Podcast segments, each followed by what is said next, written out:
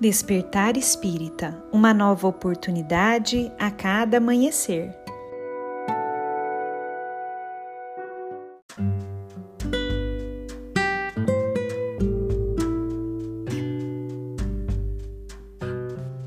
Sejam muito bem-vindos, amigos queridos, para mais um Despertar Espírita.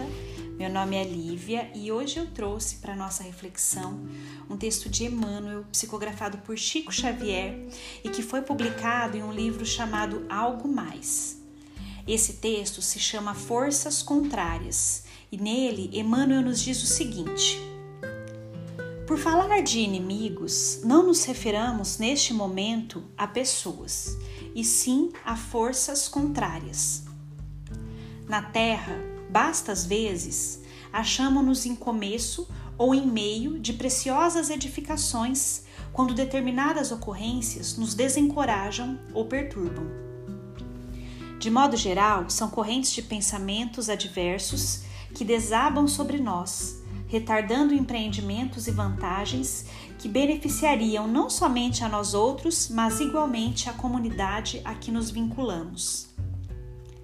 Conquanto a nossa confiança no bem e todo o nosso esforço em efetuá-lo, isso no mundo acontece. E acontece porque somos espíritos em evolução, carentes de progresso e burilamento, a quem o erro, por mais lastimável, serve de ensino. Aprendamos como se afasta a desarmonia, como na terra já se evita a varíola e a meningite no caso das energias contrárias, temos no silêncio a vacina ideal. Se nos capacitarmos de que a ausência de informações é ausência de pistas, com facilidade nos confiaremos a tarefa exclusiva de acender o sinal verde da permissão unicamente para o melhor. Na atualidade terrestre, fala-se em tomadas para recursos diversos: tomadas de luz e de energia, de apoio combustível, Justo reconhecer que a tomada de sombra espiritual igualmente existe, espécie de fio para ligação com o desequilíbrio. Qualquer pequenina cota de força mental desorientada pode suscitar a queda de toda uma avalanche de provas evitáveis.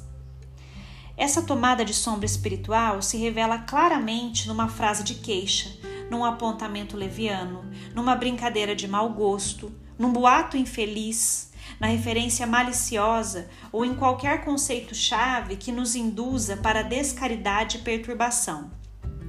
Recorramos ainda aos símbolos do trânsito. Vigiemo-nos de espírito centralizado no bem de todos. Se somos mentalmente visitados por ideias de crueldade e discórdia, lamentação ou desânimo, acendamos o sinal vermelho do não prossigas, no espaço que medeia entre o cérebro e os lábios, ou entre o pensamento e as mãos, impedindo a palavra falada ou escrita, inconveniente e destrutiva. Unicamente assim, o fio de nossa atenção persistirá ligado ao amor, que desarma os adversários e nos faz livres, permanentemente livres das forças negativas, consideradas por influências do mal.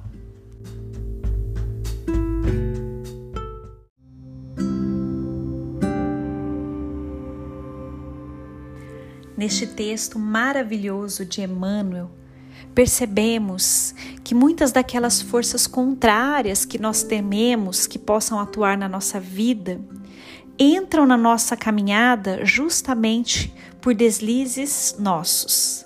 Por momentos em que baixamos a guarda, esquecemos a vigilância e começamos a falar mal de um indivíduo, a fazer uma referência maliciosa, a alimentar um boato infeliz, fazendo uma brincadeira de mau gosto, fazendo um apontamento leviano. Quando nós começamos a agir dessa, força, dessa forma, meus amigos, nós temos como que uma quebra naquela energia que nos sustenta a harmonia.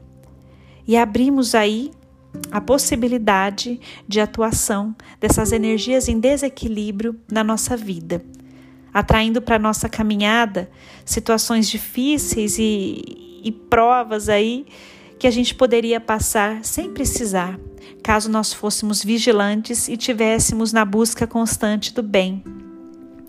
Que a gente possa assim prevenir essas situações ruins, vigiando aí as nossas atitudes, os nossos pensamentos, vigiando aquilo que nós escolhemos para alimentar o nosso dia, aquilo que nós vivemos, aquilo que nós pensamos, aquilo que nós levamos adiante.